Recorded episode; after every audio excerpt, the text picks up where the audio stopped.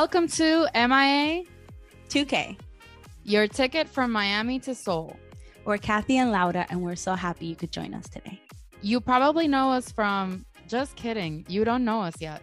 We're just two Miami girls with obsessive fandom tendencies who fell into the inescapable void of Korean entertainment. And we're here to share our insights and spill all the tea only grown fans like us can enjoy. We've done all the research and acclimating so you don't have to. Before we begin, please make sure you're following us wherever you listen to your favorite podcast. And if you love visuals like us, you can watch us on our YouTube channel. We drop episodes with our hot and sunny takes every week. Hi, guys. Hey, hey. Hope everyone is having a hot girl summer or whatever kind of summer you want to have. So, this episode was originally going to be a post Monsta X concert experience, but a lot happened after the concert. And we kind of have been feeling uh, some type of way for some weeks. So we were trying to get our thoughts together. And right now, we're a little angry. By we, I mean, especially me right now. So if I get a little ranty, please forgive me. Laura has tried to tell me uh, to rein it in and to not go too ham, but I feel how I feel and I'm going to say what I'm going to say. And that's that. So we hope that you're down to co release some anger with us today. And yeah, so the topic for today is Monsta X and their company Starship.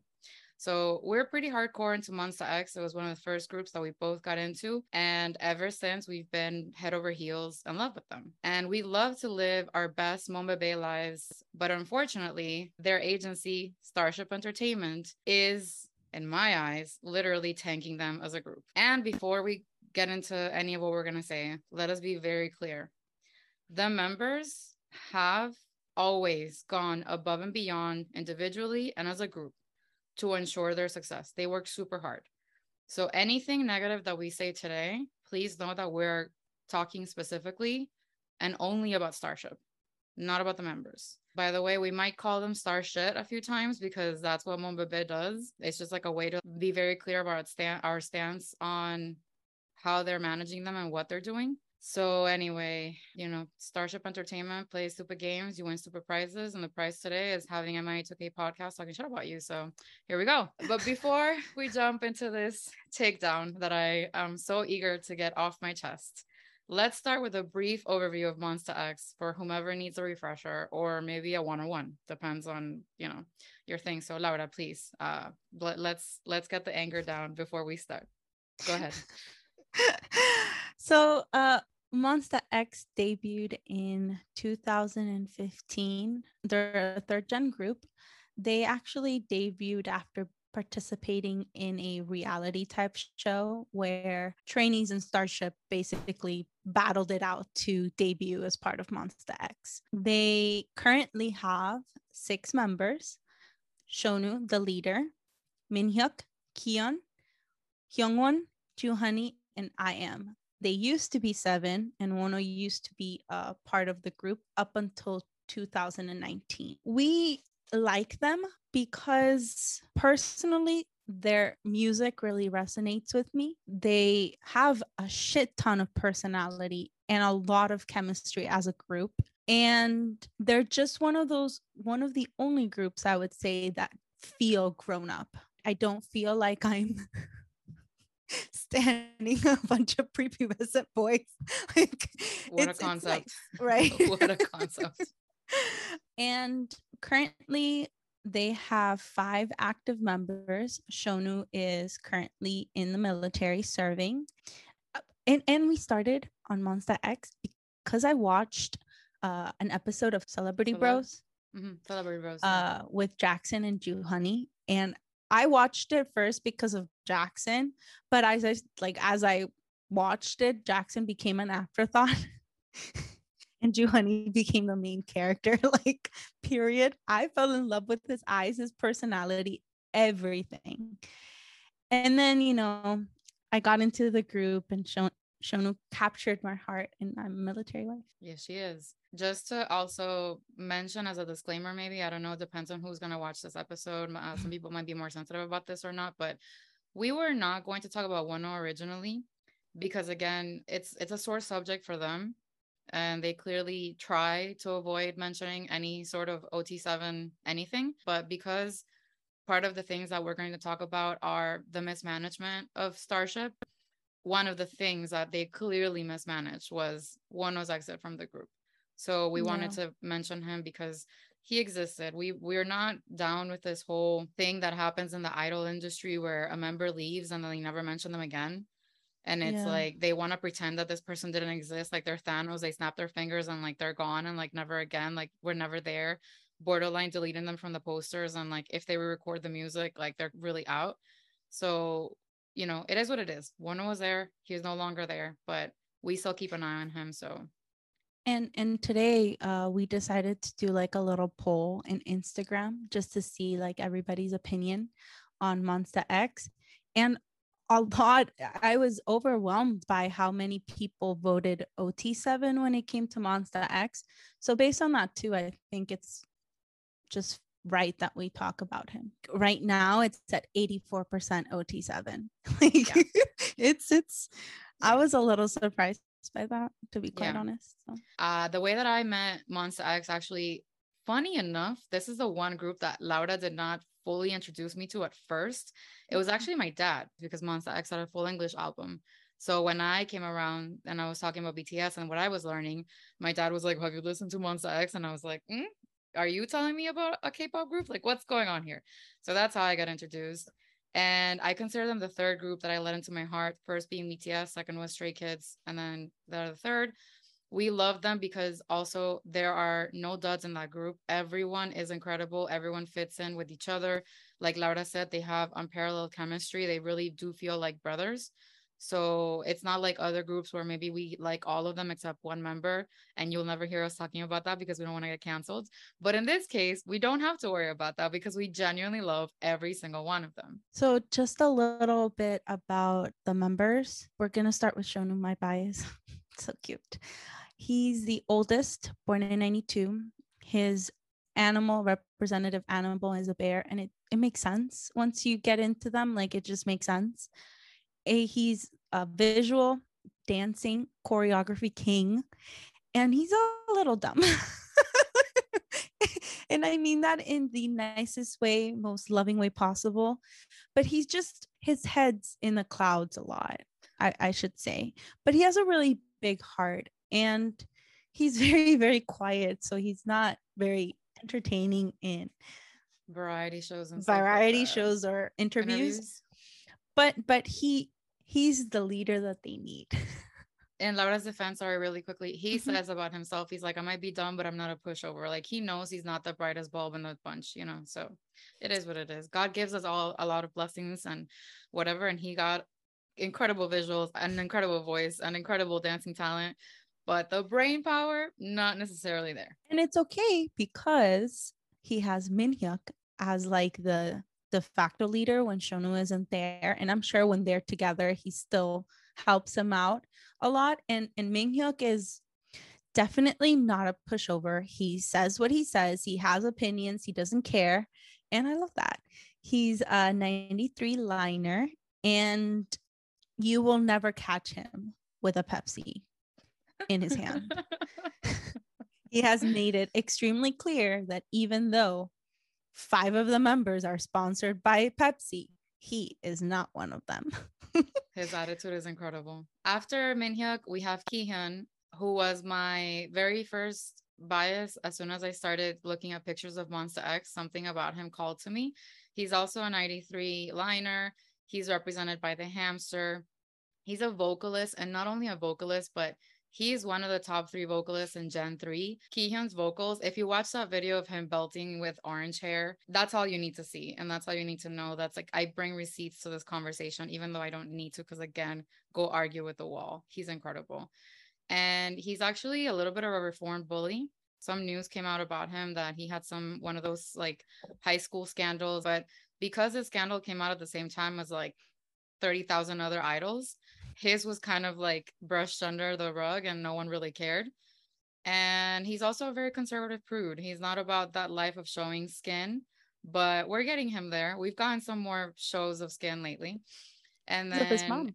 From his mom, yeah, his mom requested it, which thank you, Suegra. I really, really appreciate mother-in-law. Then we have Hyungwon. He's a 94 liner, represented by the turtle lead dancer, visual actor, DJ, model. What doesn't this man do? His resume is just never ending. CVS receipts, never heard of them. Hyungwon's resume took completely over. Um, he's fit for literally all the careers in entertainment except MC because he's just such an introvert, but a capitalist one. So if it's if enough money's on the table, he will do whatever it takes.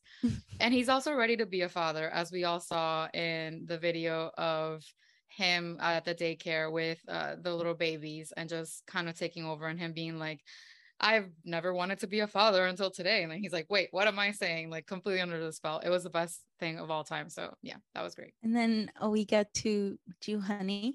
He's also a 94 liner. His animals, the tiger, but also the bee. The bee because of his name and the tiger just because of how he looks it makes sense. Just and I and I think also because of that episode where he was hypnotized and he was talking about his last oh. past life being a tiger, I think people also connect True. him with that. So it just it all makes sense. It all makes sense. Truly. He's a rapper but also a vocalist. I I know Kihyun has the best voice in the group like I know this, but to me, the one that resonates the most is Joohoney's because it just has so much feeling to it. Kathy made a little note and she called them the Dimple Emperor. And like, honestly, yes. Have you like, seen yes. better dimples in K pop? And there's a lot no. of them, but no, no. Honey no, wins. No, no, no, no.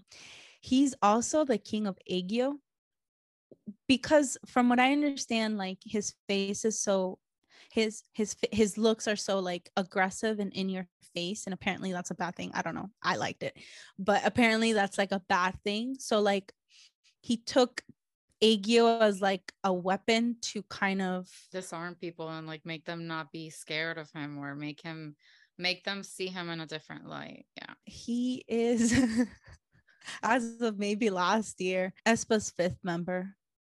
And he's he he's does better level he does better promotion for them that Starship for Monsta X. So she said what she said. I did. And then last but not least, we have I.M. He became my second bias as soon as I saw him in that live with the jean shirt and the pony and the glasses and the no makeup and the camera and just all the things in that live just spoke to my freaking soul. He's like the Jon Snow of K-pop with like his broody demeanor and just like leave me alone. He's like the most introverted and he's like he has like the lone wolf vibe about him. He is a rapper, but he's like a sing talking rapper. He's not a typical rapper and he's really good at it.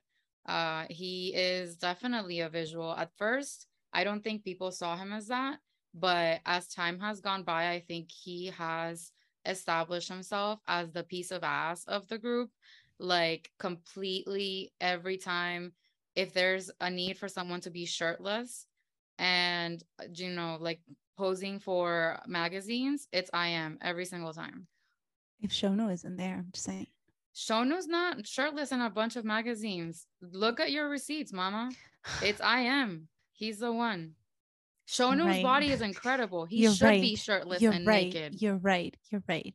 It's I.M right. every time. He's just Americanized, I guess, or because of his global attitude, and he's not as reserved or whatever. He's eager to be naked and shirtless all the time, which he has perf- a problem with. In performances, Shownu is the one that's mostly showing body, isn't he?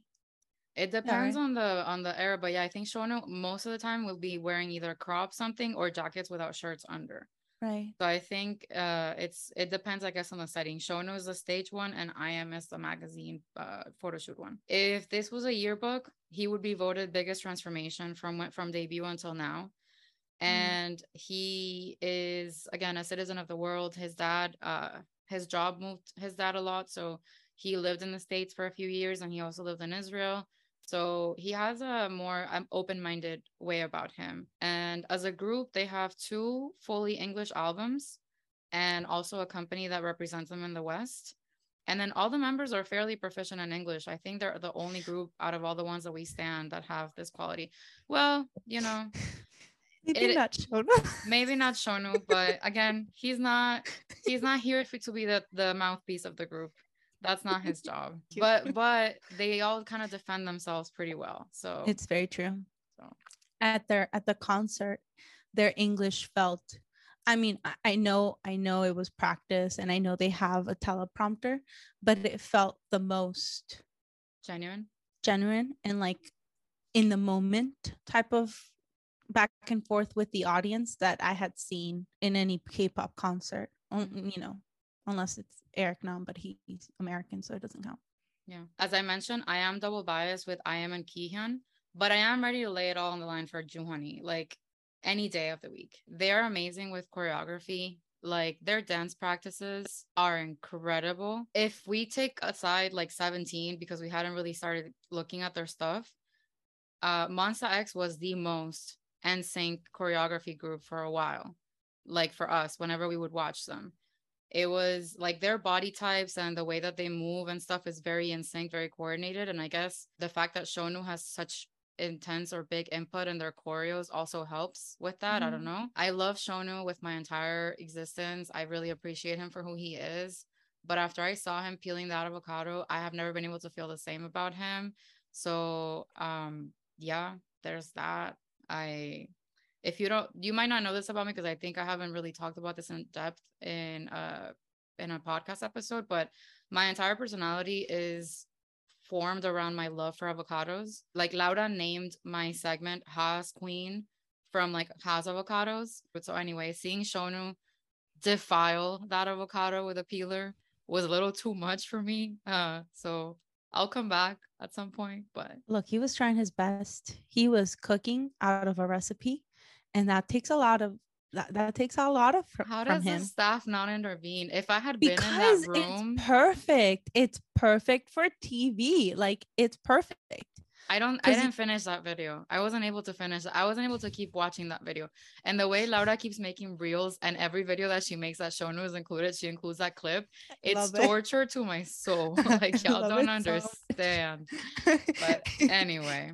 Also the I really like something about them and it's, you know, in like Stray Kids, they have these like songs that are clearly sexual and they're trying to play them off like they're not with Monsta X, there's no room for what this what is this song about? Like we we know what they're talking about. Like I.M is like god damn it I like it. Kiss me down till I'm naked. Like this is not about ice cream or anything else like stupid.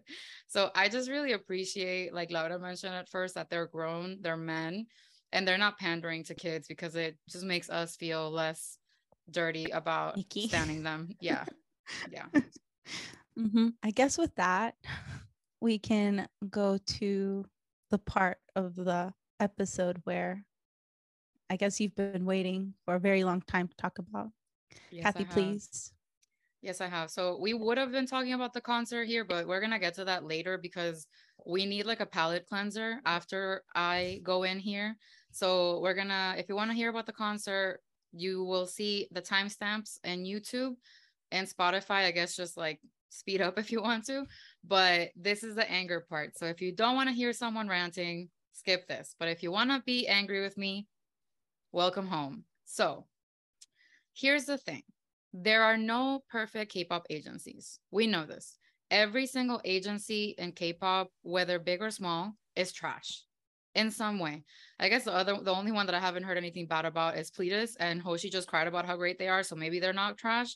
But well, everyone else, as far as I'm concerned, is absolute trash in one way or another. And they're all money hungry, which is understandable. They're here for the money, and so are the kids. But as much as I'm willing to forgive that companies are businesses and that they might make mistakes, Starship seems like determined to screw them over or to do things wrong or to half ass things. It's just a pattern at this point.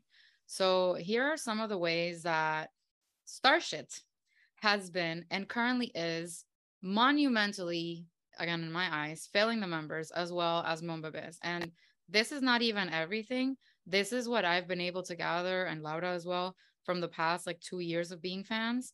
But I know that for Monbebes, I have been around since 2015. There's a lot more. And they probably remember many other instances where Starship has just completely failed. So the survival show, No Mercy, was a terrible way to see them being formed. I watched No Mercy because I hate myself clearly and I'm a masochist and I want to be in pain.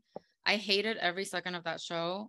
And I think it was traumatic for all of them. Like, if you mention the name of the show or if you say anything about how they came together, they're resentful towards it. The second thing is the handling of scandals. Monsta X, there's this thing on Twitter that talks about how Monsta X was really hitting their stride in 2019. And it seems like when a group is hitting their stride and all other companies start getting afraid because their top performing groups might be having more competition now, all the scandals come out. And that seems to have been like what happened to Monsta X. It was a very targeted, very specific, like time wise effort. Yeah. All the things happen at the same time. Mm. So and and Starship did not know what to do with whatever was happening. Like they really did not. So just a bunch of the scandals that happened around that time. We have a section on Wonho after this, so we'll talk about his scandals at that moment. But aside from that one, there was also a scandal that Shownu was dating a married woman which gave Laura more joy than anyone should have based on a scandal.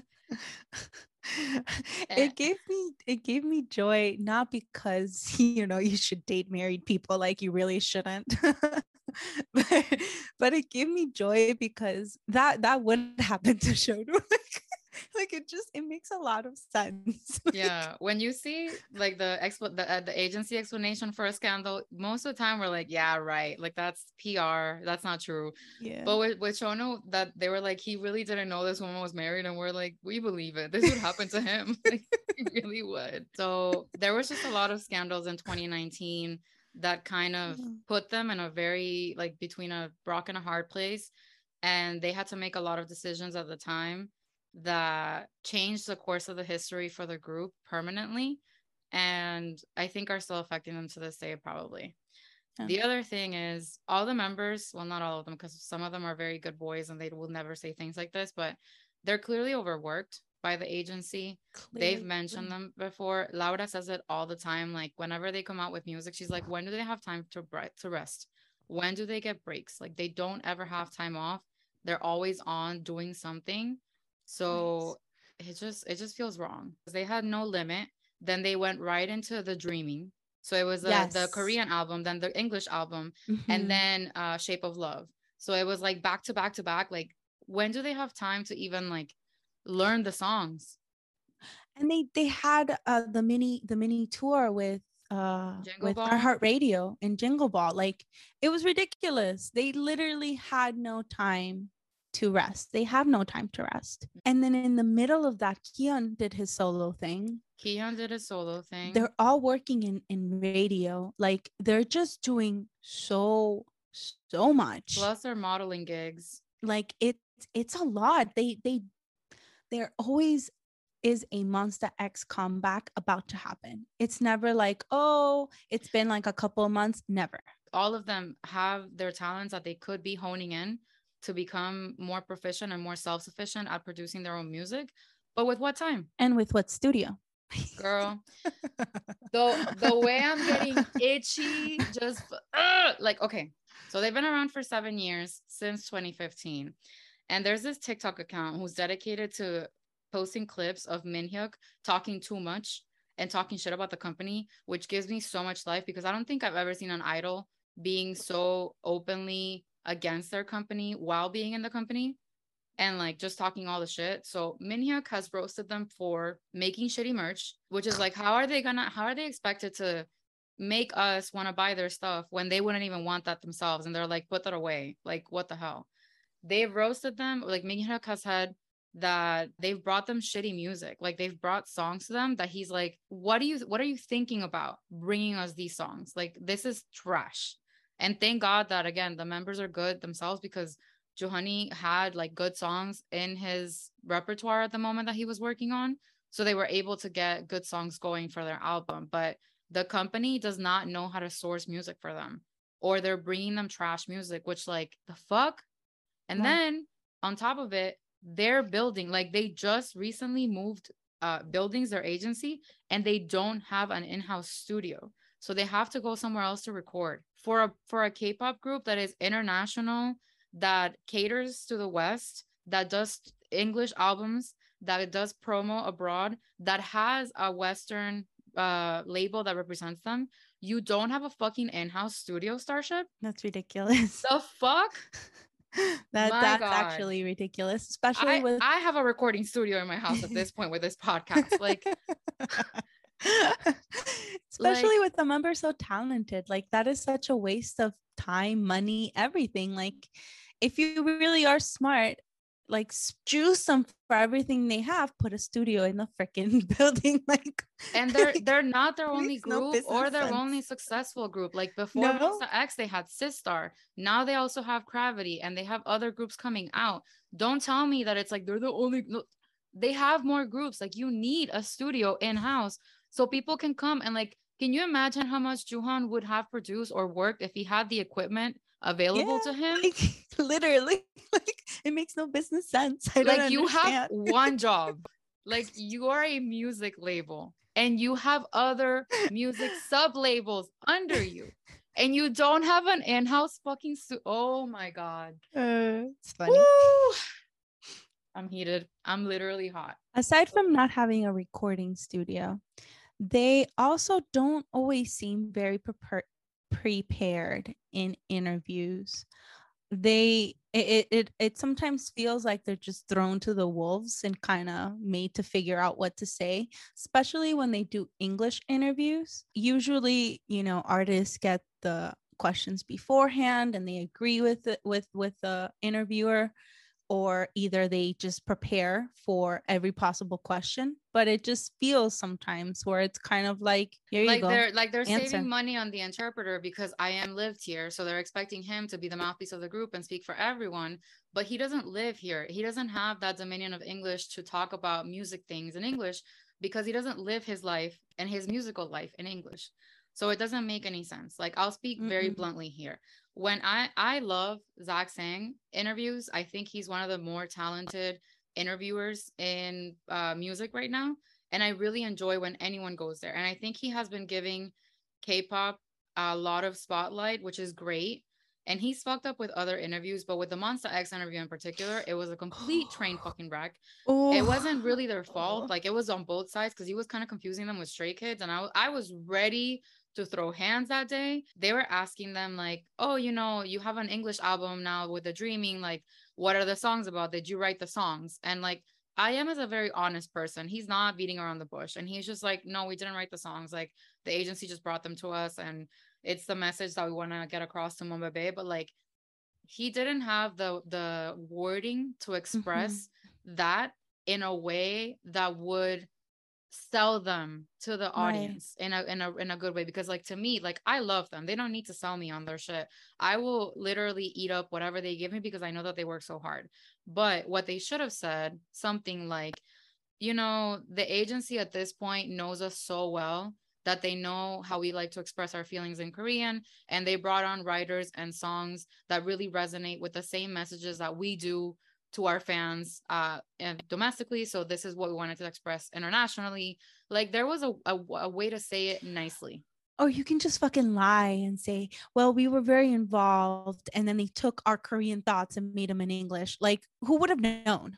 Which which again you know props to I.M for being so honest like all of them uh, the the positive side of them not being prepared is that everything that they give us is pretty genuine and we true. appreciate that about them but again there's just ways to say things and that's why you have press briefings and pr people that help you and translators who can help along the situation because they're also prepared to improve the answers a little bit if Mhm. needed or or add more fluff so the Zach Sang interview was a train wreck and a, a big letdown and i don't think it did them any favors for anyone who was listening who didn't know them did not fall in love with them based off that interview and it was because they didn't have a translator to help them uh to help the rest of the members too because I.M also doesn't like to talk. Like it's No, not just like it's it's not his you know, job. it's he's not extroverted it's not his job and it's not something he enjoys to do to like talk to people about things especially repeating the same thing over and over. It exhausts him. Like you literally set them up to fail. And like that was one of the biggest chances for their US tour and for their US press like activities so He also, Zach Sang also asked the question about Wonho that was neither here nor there. Like if you're trying to be edgy, that it's not the place to do it. They were And I don't think he was visibly. trying to be edgy. Like he was like, "Oh, you know, you already lost a member, so how does it feel now that Sean was in the military?" yeah, it, it just it was ill researched by him, and it they were visibly uncomfortable. like Yeah. I didn't watch the I didn't watch the interview because I just couldn't stomach it. And but I did see that one little part and I almost died. yeah like I, again uh, zach is pretty like adamant about having a lot of k-pop ad, uh, acts in Mhm. his show but he's not us that are like doing the research and finding out the cultural aspect and the historical stuff like he's just doing like a american style interview and Mhm. korean people are not used to that so Mm. all of them were shook like their facial expressions when he asked that question because again he's like oh you guys started as a seven and now you were six but then now Sean was in the military so how does it feel to have your leader gone what kind of It makes sense to ask that in a American inner like it's it you can ask like oh you know like now that Sean was in the military how are you guys distributing duties? Yeah yeah for sure. Again this is my application to be a pr person. Like there's a there's a way to ask things and to answer things in a way that makes sense like it's terrible. The question was terrible and they're we're not prepared for it. Like they No. you know scalped. Poor poor poor guys. Poor guys so yeah and again it's all starship's fault laura runs our social media so i think she can talk to how most groups if you go into their feeds you're going to get a pretty cohesive experience Mhm. and posts that are enticing to see. They offer a, a beautiful feed and, a, and an, an aesthetically pleasing social media experience that is cohesive and stuff. When you look at Monsta X's feed, not there. like uh, one of the groups that comes to mind and they're not even part of a big company and from what i understand their company's not that great either to begin with but at least their social media they have a comeback coming the boys. Mhm.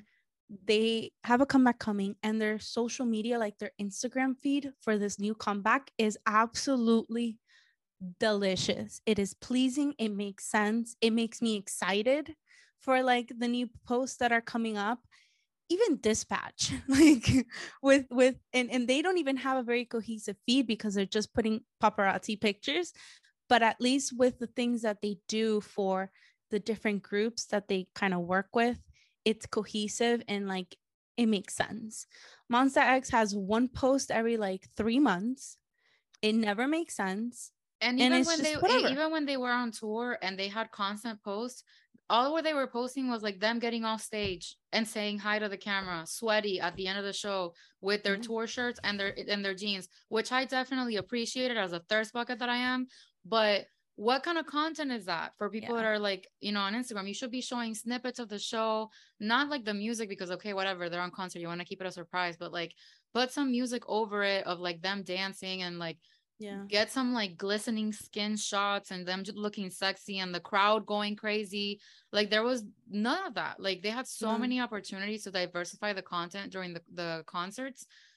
No, that's what Starship should pay for. Like you should pay for a Mm. quality social media person because that's also how people find you. this next bullet point that we wrote here gets me super heated I'm so angry. i'm so angry So angry. So, guys, if you don't know, you problem spoke to my soul. it, I don't know where it came from or why it's there, but it literally holds a very special place in my heart. And it pains me every time I see the number count or the view count in their music video because it's never as high as it should be. That video is a work of art. Like and I don't I don't mean maybe because of the cinema, cinematography or anything like that. I just mean the members look so fucking good. Like every single one of them was in their time. Like they look amazing and nobody's watching. And it pains me. it's such a cute song. It would have totally been a bop for the airwaves in America had it been marketed correctly. Uh, cause it's poppy. It it was just like a good time in the middle of a you know, uh, the what the Omicron variant at the time, like for, the panini. So the, the video flagged on YouTube. Uh, so it was just the timing was right for it to be a hit and for them to really like do it right.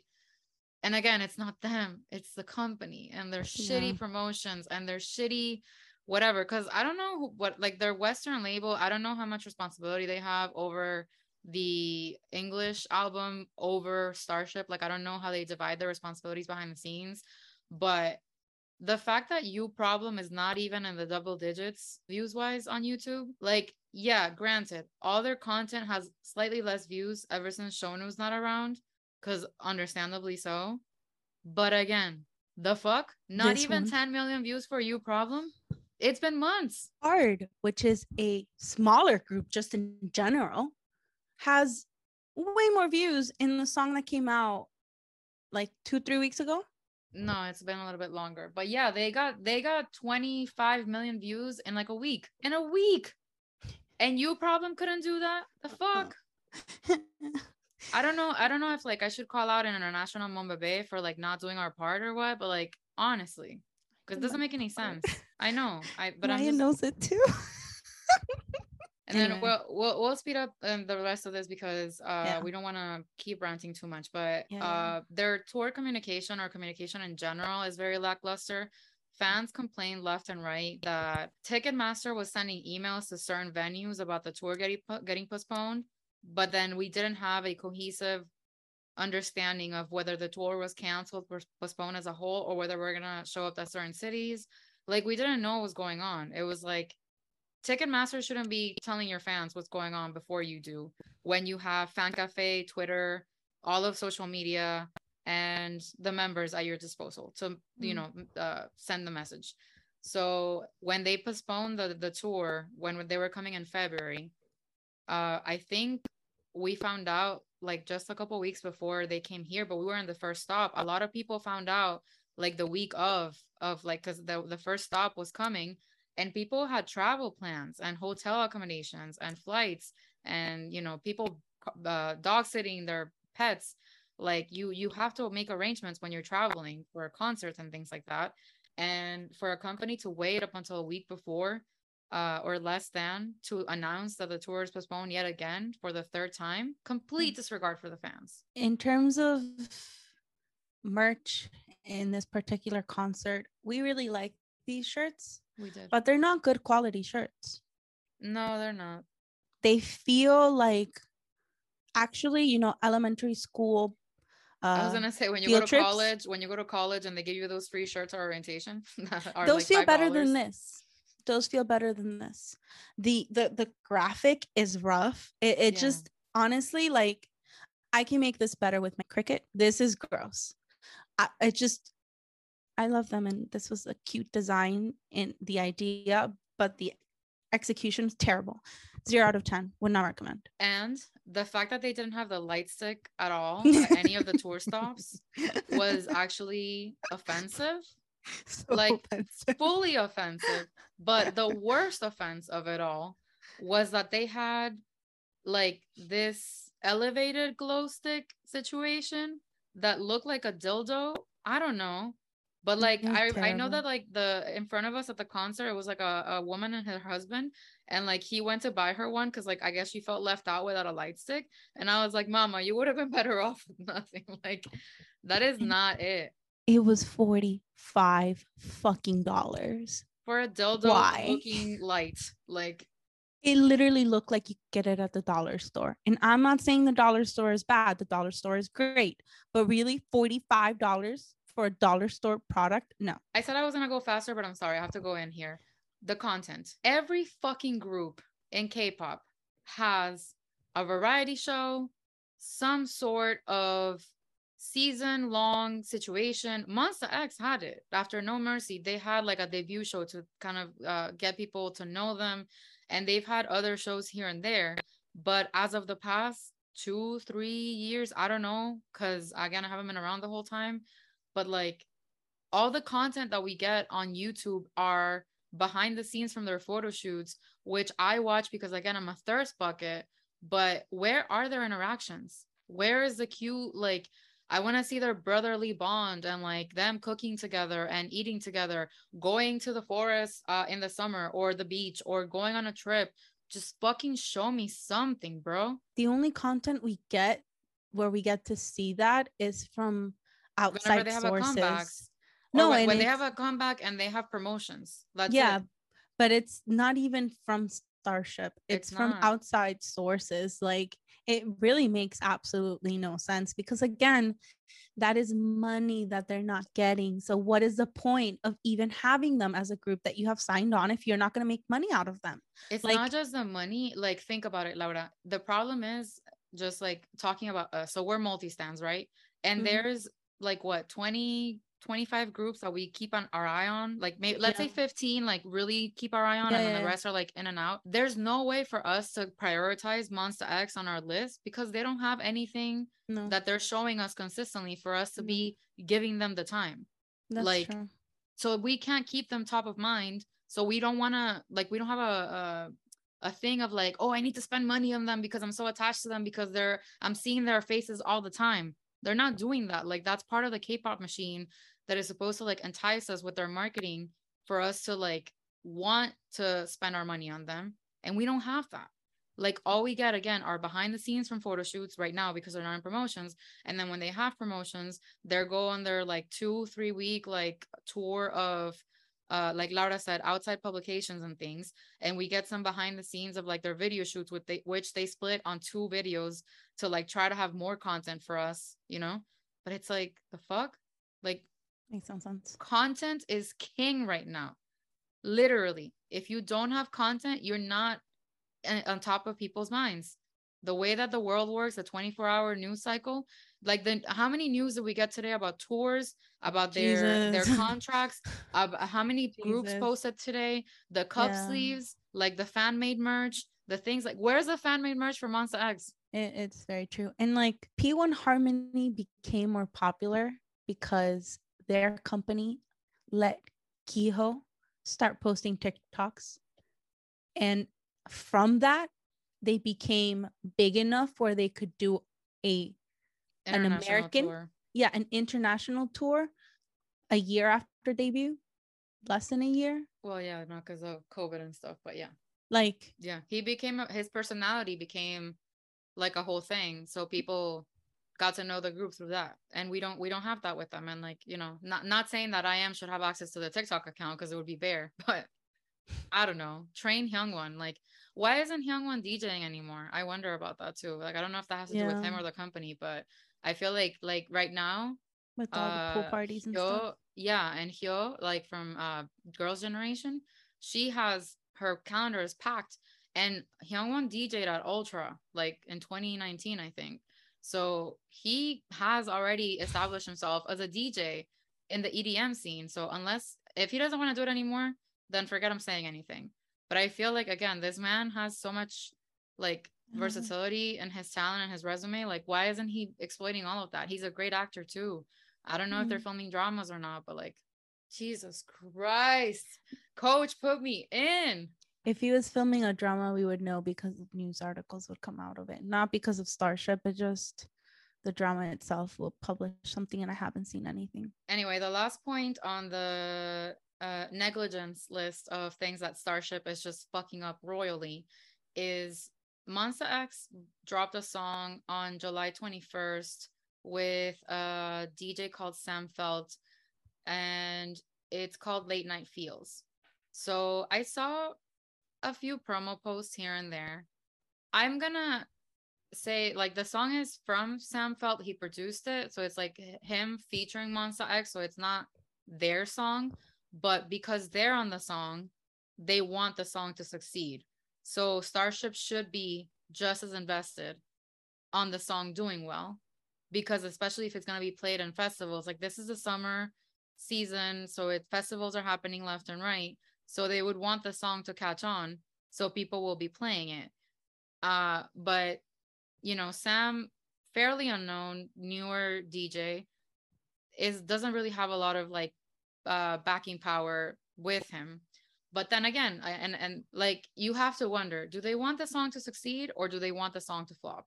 Because you would think that they wanted to succeed. And and they do because they hired three TikTokers with a pretty strong following in the millions to come be on the music video, right? So why is it that three TikTokers that have 17 million followers, 22 million followers, and 11 million followers, respectively, none of them posted about the video. None of them posted about being in the video. Like, you got hired to do a music video gig and you're not posting about it on your TikTok. That's weird. That's very weird.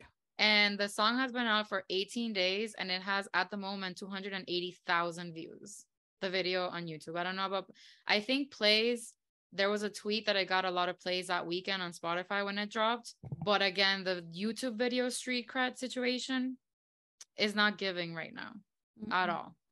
So I have to wonder, like again, Starship did a few posts on Instagram and Twitter. Uh Sam, I I literally went through his TikTok, his Instagram, and his Twitter. He was just retweeting Monbebe's tweets. Like Monbebe is out here working when Starship should be the ones doing the things. Yeah. And again, they hired the TikTokers, which I'm sure had a price tag attached to it, but you're going to hire them to be in the music video and then you don't put something in the contract about them having to post it on their feeds too. Yeah, that's very weird. And just as one last point, we like them because they're grown men. Yet for some reason, Starship thinks that they belong as a headliner to Nick Fest, which is a Nickelodeon Music Festival. Nickelodeon as the children's network. like, like we're happy we're happy for them to go get their paycheck, but Kathy made a joke this morning where she was like, Can you imagine? I am on stage screaming, eat this. While hip thrusting to the children in the audience. That's inappropriate. Like, oh jeez, what a fucking mess. yeah. Speaking of fucking messes, let us now briefly discuss their treatment of the Wonho scandal and his leaving the company and the group. I'm already annoyed. so basically, um, in a very summarized version, in 2019, Wonho was in two scandals at the time. One was weed allegations, and that's not really a scandal here. And the second one was where he owed money to a roommate. And basically, these two rumors ended his career with Monsta X. They, they say he chose to leave the group, but which, if I were Starship, I would have done anything to just like keep it together, like put him on hiatus, pay his debt, do the whatever has to be done, and keep the group together. Honestly, the, the even the scandal was a little sus. Like to me, it was a little sus because when I saw the amount of money that he allegedly, I don't know if it was ever proven the amount that he owed to the roommate, it wasn't that much. They said me, it was like $27,000. Yeah. Me as a normal person, that's it's a big debt, but it's not like you can too crazy in a year, especially as an artist. I'm probably like they they yeah. would have the money to pay that back. Exactly. So as an artist, I'm not quite sure how this was even considered a debt. Like, does that mean that they weren't making enough money to pay off twenty-seven thousand dollars to someone? Like, it, it's just sus to me in general. And then the way that they went about it was he was like, Oh, I gotta go for the better of my members. And then Starship was like, Oh, yeah, you gotta go. So then Starship still kept him under a subsidiary called Highline Entertainment. I don't understand if, like, if you're worried for the backlash of the Korean audience and, and, and fans, you think he's controversial enough that he needs to leave the group but not to leave the company it doesn't make any fucking sense there's Truly also doesn't. there's also talk that he was actually the the one who was supposed to be the leader of the group up until the night before some conversation happened and then it went to Shownu. So not sure what happened there, if it's true, if it's not, but I, I think the fact that the rumor exists says a lot. He actually had a good solo debut after he left the group, like his first few songs. Laura, when she was introducing me to K-pop and Korean music, she included two songs from Wonho. So he was actually I listened to his music before I listened to a lot of actual like K-pop groups and stuff that people usually listen to. And it, they were good. If I can explain myself, um, it's was literally just because thick thighs save lives and he has them. And that's why I first looked at him and his music. In general, they were pretty popular. I they're still wops to me. I still listen to them. I like them. They were good. Hated the way they styled him, but the yeah, the music good. videos, eh, they're always fucking weird. What bothers me about this whole fiasco is that they try to pretend that we're stupid. what I mean by that is K pop groups are known to upload their dance practice videos, and they're usually done in their practice rooms. And when Wonho uploads a practice video, it is literally the Starship practice studio with the logo of the company covered. And and we all know it's the same fucking room. We've seen it for years. Like it's it just doesn't make sense. There's this whole obsession with like again erasing his existence and pretending that him and the members don't have any more interactions when we know they're in the same building. At some point, a picture I think of him and Won and Hyungwon uh, leaked or was seen, and Hyungwon had to apologize for hanging out with Wonho when he was obviously his closest member when they were in the group and and as travel buddies and stuff we know that like he's basically training them in the gym. Like anyone with in spanish we would say two fingers of forehead like anyone with a brain would know and knows that they're still talking they're still hanging out. And that's why i think back to the beginning when we talked about the instagram post and the poll of are you OT6 or OT7. That's why I think a lot of I guess I'm I consider myself OT7 and that's why it hurts like if someone leaves a group and they never want to speak to the members again or the members never want to speak to them, that's one thing. I don't, you know, if you fuck up and and like everyone resents you and blah blah blah, that's it. But it you can tell that these kids really like these men really love each other like as brothers. And last year or not too long ago, there was a wedding of one of the managers in the company. Wonho was there, and so were the members. It's like it's like all these moments in the industry where people want to pretend that two people aren't talking but they're in the same room room together or in a plane and they're not like hanging out is like mama to me that culture is super weird because like Hyungwon had to apologize for being seen with Wonho but yet people are still supporting Wonho in his solo activities. Like, if you think he did something so bad, then don't fucking support him at all. So wh- eh, you you get what I mean? Like, it makes yeah. absolutely no sense to me at all. Yeah.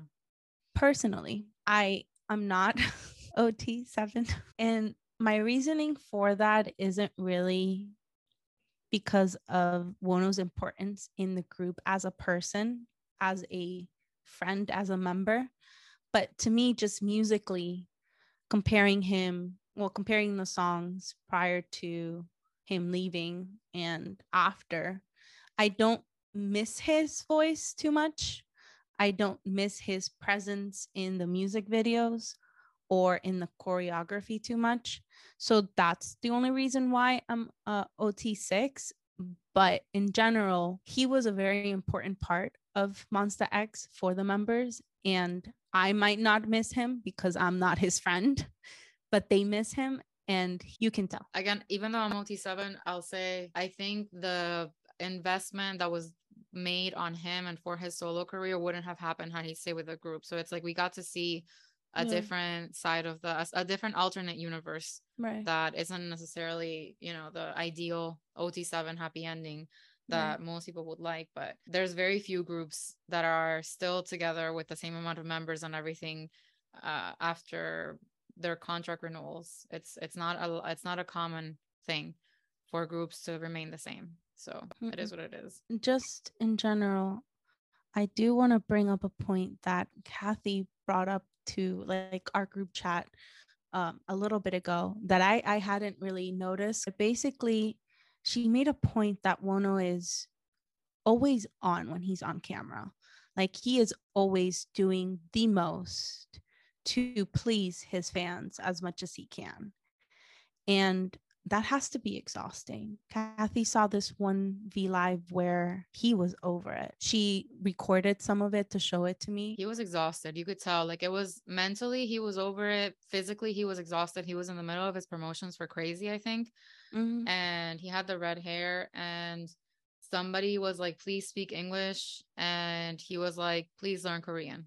Thank you and and and but like in a in a very like snap back passive aggressive.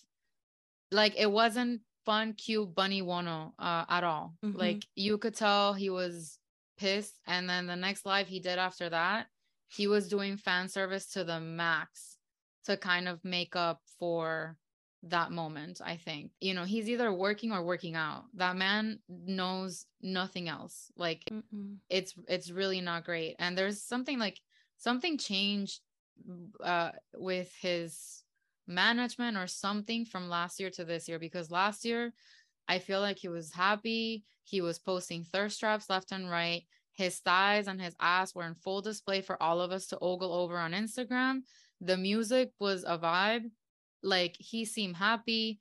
The V lives and everything were off the charts. But right now, he doesn't look happy. I'm not really vibing with the music that he's putting out, mm-hmm. to be honest. Like, crazy was not for me.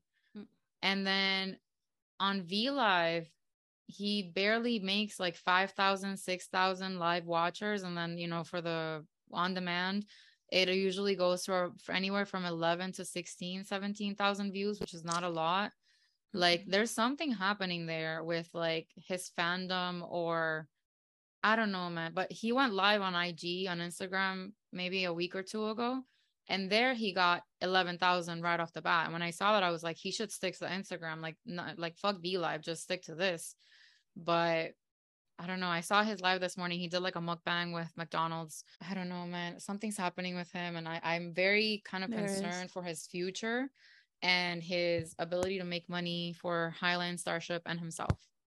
I don't know I what's going on. I agree. And he deserves it. The little content that I have seen, he might have fucked up, but he looks like a good person. He's absolutely adorable when he's on camera. So people make mistakes. He didn't kill anybody. His mistakes eh, here in the States would have been forgone within the hour. It wouldn't Honestly. have it wouldn't have cracked the news. It wouldn't have cracked Twitter like trending topics and nothing those are the most minor things. Like when he was on Jessi's show on shoulder on Showterview, my That's God, like that that man will do anything for his fans, like anything. It's so... literally like Jessi was even surprised. One right. was like, "Let's go." Yeah, he was. Like, he's willing do to it. do anything, go above and beyond for the fans and for the fan service. So, anyway, our wish for Wonho is better music, uh, that the company allows him to make, not to have him objectified so much. We know he mm-hmm. likes to mm-hmm. show off his body and he should because he works hard on it, but there's something about the way that they dress him and objectify him sometimes that it looks like he's not enjoying it. Mm-hmm. And uh, that's what we would like to stop. Like, I think if he was genuinely enjoying himself, we would all be enjoying ourselves with him. And I think that's one of the reasons why I hate every single styling choice that they make for his music videos and his comebacks because there's just something about it that doesn't sit right with me and I hadn't I hadn't fully like understood that until you just said what you said. Like they're just not giving that makes him, a lot of sense. They're not giving him any other concepts. Like it's dominatrix or some sort of BDSM thing. Like every time, like he doesn't really have any other concepts going on. Yeah, and they're kind of just like crop top, naked, chains, mesh, leather, straps, tight, impossible to get through his uh insanely bulk tor- torso let's go. Yeah. and and his face is so cute that he literally has the best of both worlds. Anyway. We wish the best of Wonho but we're back to ot6 to finally just uh do what we were always going to do which was raving about the Monsta x concert experience uh, we got our point across. Our anger is out. Fuck Starship. Deep breath. Let's move on because we really want Monsta X to thrive and succeed, and we really hope that they do. Now that they decided to st- uh, stay on with Starship and sign uh, the contracts, and let's do it. Let's let's stick with them. Except I.M good for him. Except I.M, yeah. Laura, Laura, please let me help. Please help me find joy again. So now that we went into that very dark hole. let's come back into the light. Yes. Let's go back to June 1st and how excited we were for this concert. This was for us one of the concerts that after PTD, this was it. We love their songs. We love them. We had been looking forward to it for so long. like we were ready. We were ready. Two years of preparations. like it was time. and the fact that they decided to include South Florida in their stops, yes. like talk about being God's favorites. Florida mm. never feels like God's favorite. No. I never feel right about living in the state. But the fact that they came here, they're the only big, big group that has come here and that we didn't have to travel for for to go to the concert. So that was amazing. amazing. It really, it really amazing. Literally made my heart flutter. Mm-hmm. They had a lot of cities in their tour. Yeah, no. So uh again, they included South Florida on the list because they're kings, and we love them for that. And originally, without the panorama having happened, the concert would have been on June 24th, 2020. Then it was mm-hmm. moved to May 10, 2021, which is when Laura bought the tickets. She bought them in March uh, for mm-hmm. the concert in May, hoping that restrictions would have been lifted by then, but that didn't happen. So then it got just put on hold. We didn't know when they were coming. Then they were supposed to stop by for Jingle Ball, but again, that got canceled day of because of the Omicron variant doing the most. And then once um, it was rescheduled to February 17th of 2022. And then again, maybe a week or two before that, they announced that they were not going to come on that date and they were going to reschedule again. And then they ended up finally coming on June 1st, 2022. And um, it was amazing. It was great. We were so happy. We lived our best lives. Happy. We dressed up. We brought freebies to give out at the concert. There was a random play dance and um, it was great. It was a really really fun uh, time here, and I think that we all we I was really worried because the arena wasn't sold out, and then we came to realize that they actually had one of the bigger venues here in Florida, which again was surprising. It was a big bet that they took, but I think it paid off. I think they felt mm-hmm. the energy here, and I think aside from the fact that they all you know everyone probably says like i want to come back and they did like i think they meant it it felt like they meant it i agree when I bought the tickets, I wanted to go to a K-pop concert really badly, and they were the only people that had tickets available and hadn't canceled their concerts, which sus, but at the time I was happy because I wanted something. Kathy graciously said, "Let's go." And we were able to get amazing seats. Like amazing seats. I could see them. We could literally see their faces. It was amazing. It was great. Yeah. I have I have it in my notes. A public heartfelt thank you to Laura for getting those tickets in 2021 before I was even committed because they were really, really good seats. Like so good. Great seats. We were super close to the stage, but also in the raced area. So we didn't have to fight tall people to see. So it's perfect. They gave us all the hits. Their set list was mm-hmm. like 24, 20, yeah, 23, 24 songs deep. Yeah. The the tour changed names a couple of times and it was different eras that it was supposed to be because of all the reschedulings and stuff. But we're pretty happy with uh, what we got. Honestly, yeah. like the set list was really good. I was never expecting Wildfire to be one of the songs. And I am so happy Hyungwon brought it to us. And he brought it to us in a big way because he made it one of the uh, like each member had the time to do like a little solo mm. part um, within the concert and he picked that song for his and he gave us choreography vocals everything stage present it was really really amazing mm. i was i was i was very happy it was great it was great um we also we missed Shownu a lot we really like when we first when laura first got the tickets we would have seen them if they if he had come in May. Yeah. I think I, I think he still had the eye injury at the time, but he probably would have made it still for the concert. But yeah. then once uh, he enlisted, obviously we knew he wasn't gonna be there when we when the concert finally happened. So we missed him and, and the shootout played before the concert. Like they had some videos playing before. And Laura and I were both like like vibrating like by ourselves in his honor because my God, what an iconic man and what an iconic dance move. We don't Ooh. have his titties, but we tried. we don't, we don't. Or his or his uh, talent for dancing, but we really tried. we really tried to make him proud. One of the weird parts of it was the venue was pretty big, but I didn't feel like they had enough merch areas. They didn't for and they the... weren't really like spread out. So for some reason they, they thought the best place to put a fucking merch stand was in are you fucking kidding me? Like it was so stupid. It was such a shit show. Like the the rope thing, like you know, the blockers kept getting broken and people kept getting through. It was such a fuck like I got in like with maybe five minutes to spare before the show started. Like Laura went to get Laura and I we split up to like divide and conquer. She goes for the alcohol, I go for the merch. We got out what we needed and then we enjoyed the show. It was a really good vibe.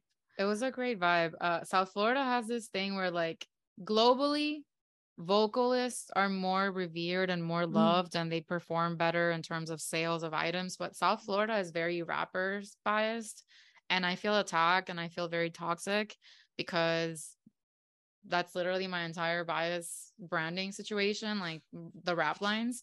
So everybody was like dying over I.M, and I was just like, fall in line, bitches. Like he's here for me. Like the the lulu record levels high. And I.M, I just want to ask why. Because my God, when he came out for his little solo moment, and he started with goddamn i just about lost it and then he like stopped singing and he changed to his other song and i was just like if anybody knows what edging is i was there okay um, that's what i'm gonna say and then Minhyuk's uh Ongshimi changed my life seeing it live. I was not expecting that. The, the showmanship, the yellow suit, the oh, choreography, the suit. serious delivery the the vocals, the track, the the tease that there's a second thing coming that Jooheon already prepared for him. The it, the it's the trot anthem of my life right after Otsukare. Actually, no, Ongshimi wins. Never mind. Whatever it is, what it is. And the Lexus photo cards, girl. So Monsta X and I guess like their uh, Western company probably finagled some sort of uh, partnership with Lexus to uh, for promotion, for branding, for sponsorship, for money purposes. And then they had photo cards available at the venue, but you could only get a photo card if you showed them that you had a Lexus car control thingy. So I had seen that, and I have a couple of like friends that I knew had Lexus cars, and I was going to ask them if they had like a spare that they could lend me for a couple days at the concert. But like with the with like the craziness of like my job and life and whatever, it didn't happen. So I got to the venue and I was super sad. I was like, oh my God, we don't have, we're not going to get the, the photo cards. But then while I was at the merch line, I literally turned around to my other friends that we had met up with at the concert. And I was like, does anybody have a Lexus? Like, does anybody drive a Lexus? And my friend Claire, our friend Claire, was like, I do. And so she gave me her keys and then I gave them back to her. And then our other two friends also used them individually on their own. So we all got the photo cards thanks to Claire uh, with the same set of keys. Like this lady did not care, thankfully and just gave us all the photo cards. And then I split my set with Laura. So Laura has kindly. uh very fucking kindly because I really wanted them all for myself. Um, but I gave he Laura gave me Jooheon. I gave her Jooheon, and I again, my heart was. I'm like... always ready to lay it all on the line for him, but I, I gave it to her. I kept I.M, I kept Hyungwon, and I kept Kihyun. Uh, and she got Minhyuk and and Jooheon, which are like her tops aside from Shownu. So, anyway, uh, there's a joke, a running joke in the in in the fandom now that like if you own the the the Monsta X cards from tour, those are the most expensive photo cards to exist because you need a literal Lexus to get them. So yeah, that was but they were great. They're great photo cards. So I regret nothing. That's pretty much it. Like the concert was amazing. Now the last part of news, I guess that we're gonna talk about really quickly to wrap things up is what's what's in the future for Monsta X. So we have two things looming in the horizon. One just got solved today, which was their contracts, which is today is uh, August 8th. And we found out that Shownu, Kihyun, uh, Hyungwon, Minhyuk, and Jooheon all signed on with Starship again for extended contracts. Shownu, Kihyun, and Hyungwon had signed before May 9th. The news mm-hmm. came out mm-hmm. on May 9th that they had signed. And they Minhyuk, I.M, and Jooheon were still negotiating with the company until now which is a long time to be negotiating. So today we found out officially that I.M is no longer going to remain with Starship, which makes me extremely happy, as you can imagine from all the ranting that I've done this episode. I'm surprised more of them didn't opt to leave, especially like yeah. Minhyuk, because he openly disses them and drags them all the time. So like, damn, Yeah. they must have really offered him a really good uh, package because, wow. Uh, so we'll see where I.M goes after this, and we wish him all the best. We're gonna support him all as hard as we can. And then the other thing is enlistment, which uh, every Korean man has to serve before they turn 30. And Shownu's currently in the military. And we've been hearing for a while that the five of them are going to enlist at the same time, which would make a lot of sense, we think, for their careers. So they can all just go and come back at the same time instead of having to stagger their group activities. The only thing that makes me think that might not happen, it might be everyone but I.M, is Mhm. the fact that he did split away from Starship. Yeah. They're still part of he's still part of the group and the group is still very much together. Yeah. But he might want to take some time now to establish himself in his solo activities outside of Starship and do it right because they fucking didn't do it right and push his enlistment a little bit. He's still, I mean, he's the maknae, so he has not that much time because he's 96. Six. Yeah. Not that much time, but still way more time than the other five. Yeah. So, we'll see what happens i think the message is that they genuinely do love each other they they're one of those mm-hmm. groups where you can tell that they care for each other genuinely and they enjoy working together so we're happy that they found each other in the midst of the most horrible survival show of all time well stray kids was also pretty bad yeah. and they did Yeah. not fall victim to the seven year curse. Yeah, I just really admire them. They're really strong. They're really tough. They work really, really, really, really hard. So I hope Starship gets their shit together. Like, I really hope because they're tanking them. I said what I said. I meant it. I think I've shown enough receipts to prove they really are not doing their best as a company for them. So Yeah. We'll see what happens. I agree. They're a great group. They're one of my tops.